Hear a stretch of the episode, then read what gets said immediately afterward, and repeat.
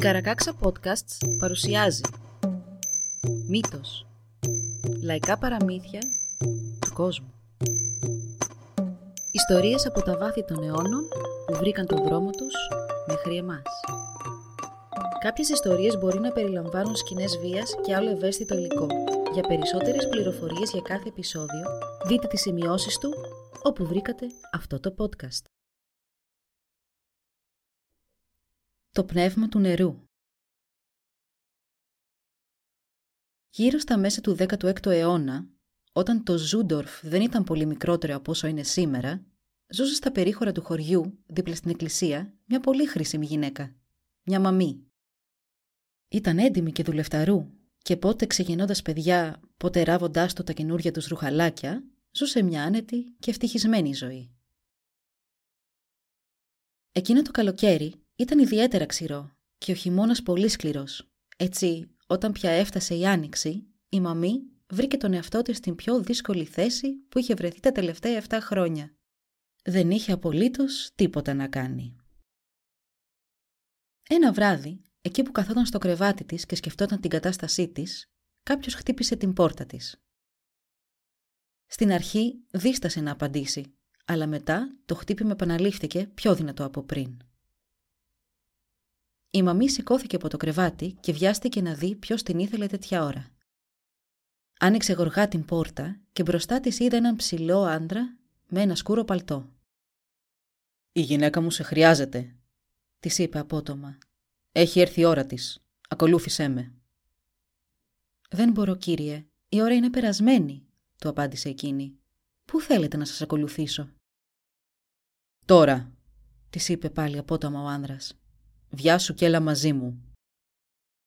Θα πάω να ανάψω τη λάμπα για να την πάρω μαζί μου. Δεν θα μου πάρει πολλή ώρα, είπε η γυναίκα. Δεν τη χρειάζεσαι, δεν τη χρειάζεσαι. Δεν θα πάμε μακριά. Ξέρω πολύ καλά κάθε πετραδάκι στο δρόμο. Έλα, ακολούθαμε. Η γυναίκα αισθάνθηκε πόσο επίγουσα ήταν η κατάσταση και μην μπορώντας να αντισταθεί στην προσταχή του άνδρα, πήρε βιαστικά το πανοφόρι της και τον ακολούθησε. Το σκοτάδι ήταν βαθύ και φασκιωμένη σφιχτά με το πανοφόρι της, δεν μπορούσε να ξεχωρίσει κατά που πήγαινε, μέχρι που βρέθηκε στις όχθες του ποταμού Ρήνου, στο ύψος ενός μικρού νησιού που είχε το ίδιο όνομα με το χωριό της και βρισκόταν μόνο μερικά μέτρα από την όχθη. Και τι θα κάνουμε τώρα, κύριε, φώναξε ανήσυχα η γυναίκα. Φαίνεται πως χάσατε τον δρόμο σας. Το μονοπάτι τελειώνει εδώ και δεν έχουμε πού να πάμε. Σώπα και συνέχισε, της είπε μόνο ο άνδρας. Από τον τόνο του όμως, η γυναίκα κατάλαβε ότι δεν είχε άλλη επιλογή από το να τον υπακούσει. Οι δυο τους στέκονταν τώρα εκεί που έσκαγε το κύμα και τους έβρεχε τα πόδια. Η γυναίκα ήθελε να φύγει, να γυρίσει πίσω στο σπίτι της, αλλά μια παράξενη δύναμη που πήγαζε από τον άνδρα δίπλα της την κρατούσε ακίνητη. «Μην φοβάσαι, έλα», είπε ο άνδρας στη μαμή, αυτή τη φορά απαλά, καθώς το νερό έβρεχε το φόρεμά της. Εκείνος έκανε το πρώτο βήμα και τα νερά τραβήχτηκαν για να τον δεχτούν. Ορθώθηκαν τότε στα πλάγια τους τείχη από κρίσταλο και ο άνδρας προχώρησε ανάμεσά τους. Ακολούθησε και η μαμή. Περπατούσαν τώρα πάνω σε βότσαλα και χρυσαφένια άμμο του πυθμένα του ποταμού. Τότε η μαμή παρατήρησε πως, ενώ έφυγε από το σπίτι της με σκοτάδι, τώρα το φως γύρω της ήταν ενός γλυκού καλοκαιρινού απογεύματος, με τον ήλιο να ξεπροβάλλει από τη δύση πίσω από λευκά, απαλά σύννεφα και πάνω από σμαραγδένια λιβάδια. Κοίταξε ψηλά, αλλά δεν βρήκε την πηγή αυτού του φωτός. Κοίταξε κάτω, αλλά πάλι τίποτα. Ήταν σαν να διέσχιζε ένα ολότελα διάφανο διάδρομο που φωτιζόταν από παντού με θρηματισμένο γυαλί. Ο άνδρας βρισκόταν μπροστά της. Τότε πλησίασαν μια μικρή πόρτα και ανοίγοντάς την, η μαμή είδε το λόγο για το κάλεσμά της. Πάνω σε κάθισμα από πορφύρα, περικυκλωμένη από νησταγμένα ψαράκια και σιρήνες που δεν μπορούσαν να βοηθήσουν καθόλου, κοίτονταν η άρρωστη γυναίκα.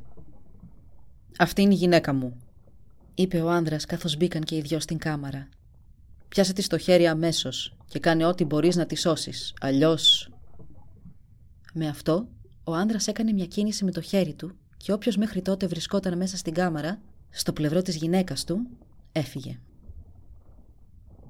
Η μαμή Πλησίασε τη γυναίκα με φόβο και τρέμουλο.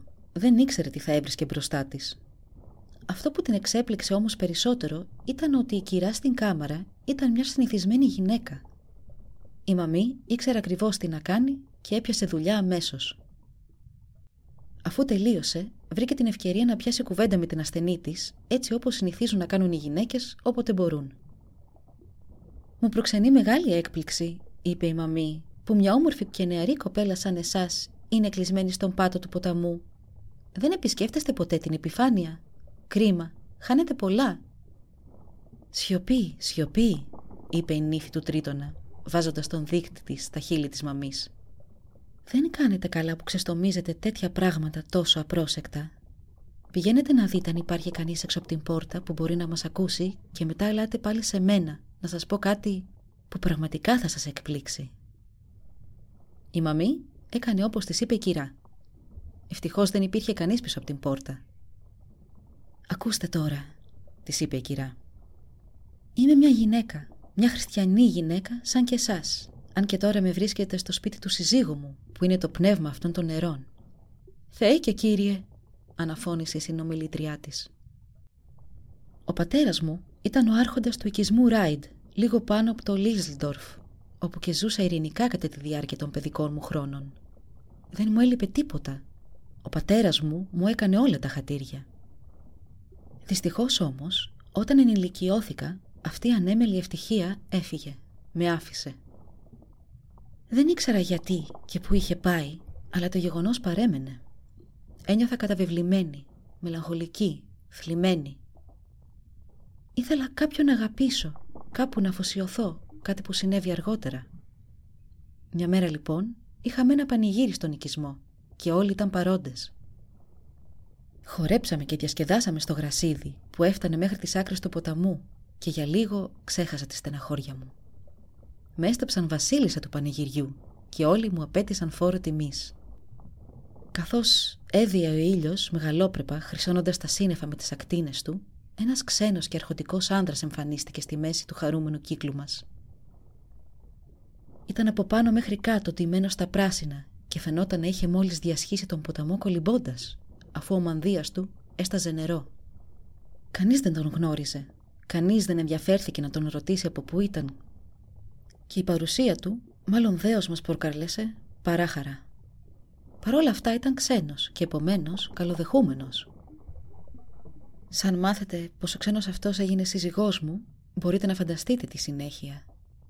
Σαν τελείωσαν οι χωροί, ζήτησε το χέρι μου. Δεν μπορούσα να αρνηθώ και να το ήθελα, μα δεν ήθελα να μπορέσω να αρνηθώ. Ήταν ακαταμάχητος. Χορέψαμε και χορέψαμε μέχρι που ήταν σαν η γη να γυρνούσε γύρω μας. Παρατήρησα όμως, ακόμα και μέσα στο παραλήρημα ευτυχίας που βίωνα, πως κάθε δεύτερο βήμα ο καλός μου άγγιζε επίτηδες στο νερό του ποταμού. Πάντα βρισκόμασταν δίπλα στο ποτάμι. Τότε το ρεύμα με τράβηξε απότομα προς τα μέσα και οι γείτονες άρχισαν να φωνάζουν και έτρεξαν να με βοηθήσουν. «Ακολούθα», είπε ο σύντροφός μου και βούτυξε στον αφρό των κυμάτων. Και τον ακολούθησα από τότε ζω μαζί του εδώ. Έχουν περάσει εκατό χρόνια από τότε και μου έχει περάσει ένα κομμάτι της αθανασίας του. Έτσι δεν μετράω πια τον χρόνο, μα ούτε και φοβάμαι τον θάνατο. Πολλοί τον φοβούνται, μα είναι καλός και ευγενικός μαζί μου. Το μόνο παράπονο που έχω είναι που κάθε φορά που γεννώ ένα παιδί το σκοτώνει τρεις μέρες μετά τη γέννα. Λέει ότι είναι για το καλό μου και για το καλό τους ότι αυτός ξέρει καλύτερα. Η κυρά αναστέναξε βαθιά. «Και τώρα», συνέχισε η νύφη του πνεύματος, «πρέπει να σας δώσω μια συμβουλή που, αν θέλετε να συνεχίσετε να ζείτε, πρέπει να την ακούσετε και να την εφαρμόσετε. Όπου να είναι ο σύζυγός μου θα επιστρέψει. Θα σας προσφέρει αμοιβή για τις υπηρεσίες σας. Θα σας παρουσιάσει τόνους χρυσάφι και θα σας τάξει διαμάντια και ανοιχτή με τα πετράδια, αλλά εσείς και ακούστε καλά αυτό που σας λέω. Δεν πρέπει σε καμία περίπτωση να πάρετε τίποτα παραπάνω από τη συνηθισμένη αμοιβή σας. Ζητήστε την αμοιβή που παίρνετε πάντα και ούτε κρόιτσερ παραπάνω. Αλλιώς η ζωή σας δεν θα αξίζει τίποτα. Πρέπει να είναι στα αλήθεια πολύ σκληρό πλάσμα, είπε η μαμή.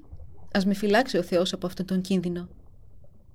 Βλέπετε αυτά τα σφραγισμένα βάζα εκεί, συνέχισε η κύρα, χωρίς να δίνει σημασία στους φόβους της μαμής. Η μαμή κοίταξε προς τα εκεί που της έδειξε κυρά και πάνω σε ένα ψηλό ράφι είδε μια σειρά από καμιά δωδεκαριά μικρά βάζα, όλα με ακαταλαβίστικες ετικέτες. Αυτά τα βάζα περιέχουν τις ψυχές αυτών που, σαν εσάς, ήρθαν να με φροντίσουν μετά από τις γένες μου, αλλά με παράκουσαν και επέτρεψαν να κυριαρχήσει στις καρδιές τους το πνεύμα της απληστίας. Έτσι ο άνδρας μου τους αφαίρεσε τη ζωή. Ακούστε με λοιπόν. Νάτος, έρχεται. Να είστε σιωπηλοί και διακριτικοί. Τότε μπήκε στο δωμάτιο του πνεύμα. Ρώτησε τη γυναίκα του πώς ήταν και η φωνή του ήταν σαν τον ήχο ενός μακρινού ριακιού. Ακούγοντας από τα χείλη της πως ήταν καλά, γύρισε προς τη μαμή και την ευχαρίστησε εγκάρδια. «Έλα μαζί μου», της είπε. «Πρέπει να σε πληρώσω για τις υπηρεσίες σου». Η μαμή τον ακολούθησε από την κάμαρα της συζύγου του ως το θησαυροφυλάκιο του παλατιού του. Ήταν ένας ευρύχωρος, κρυστάλλινος θόλος, φωτισμένος όπως και το υπόλοιπο παλάτι από κάποιο εξωτερικό φως, αλλά στο εσωτερικό του υπήρχαν πράγματι θαυμαστοί θησαυροί.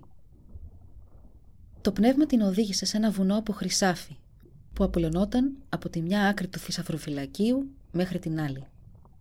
«Ορίστε», είπε στη μαμή το πνεύμα, «πάρε ό,τι θες, δεν θα σε εμποδίσω». Η τρεμάμενη γυναίκα σήκωσε το μικρότερο χρυσό κέρμα που μπόρεσε να βρει. «Αυτή είναι η αμοιβή μου», είπε. «Δεν ζητώ παραπάνω από ό,τι δικαιούμαι για την εργασία μου».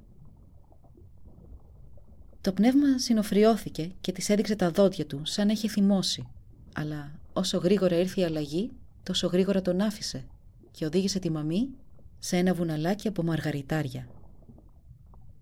«Να, πάρε ό,τι θες. Μήπως προτιμάς αυτά; Είναι πολύτιμα, στο υπόσχομαι. Θα είναι και σαν ενθύμιο από αυτόν εδώ τον κόσμο. Έλα, πάρε όσα θες». Αλλά η μαμή αρνήθηκε να πάρει κάτι παραπάνω από ό,τι είχε ήδη στο χέρι της, παρόλο που έμπαινε στον πειρασμό. Θυμόταν συνεχώς τη συμβουλή της κυράς. Δεν θα πάρω από εσάς ευγενική άρχοντα τίποτα παραπάνω από ό,τι θα έπαιρνα από έναν χωρικό, ήταν η απάντησή της στους πειρασμούς του. Θα δεχτώ μόνο όσα αξίζει η εργασία μου. Αν, είπε το πνεύμα μετά από μια μικρή παύση, είχες πάρει κάτι παραπάνω, θα σε είχα συνθλίψει. Αλλά τώρα θα πας στο σπίτι σου. Πάρε και αυτό, μη φοβάσαι. Και λέγοντας αυτό, φτιάρισε λίγο από το χρυσάφι που είχε μπροστά του και το έβαλε στην αγκαλιά της μαμής. «Να το χρησιμοποιήσεις», της είπε. «Να το χρησιμοποιήσεις χωρίς φόβο. Είναι το δώρο μου σε σένα. Δεν είναι καταραμένο, σου το υπόσχομαι». Της έγνεψε να προχωρήσει παρακάτω χωρίς να περιμένει απάντηση. Και για άλλη μια φορά βρέθηκαν να περπατούν στους διαδρόμους του παλατιού. «Αντίο», της έγνεψε τότε. «Αντίο». Σκοτάδι περικύκλωσε τη μαμή σε μια στιγμή και την επόμενη βρισκόταν στο κρεβάτι της σαν να είχε μόλις ξυπνήσει από όνειρο.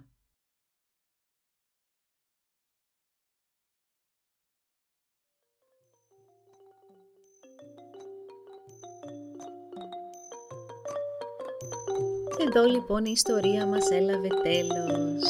Αν θέλετε να μας επισκεφτείτε και να μάθετε περισσότερα για εμάς, παρακαλώ πηγαίνετε στη σελίδα www.karakaksa.org Σας ευχαριστούμε που μας παρακολουθήσατε. Γεια σας!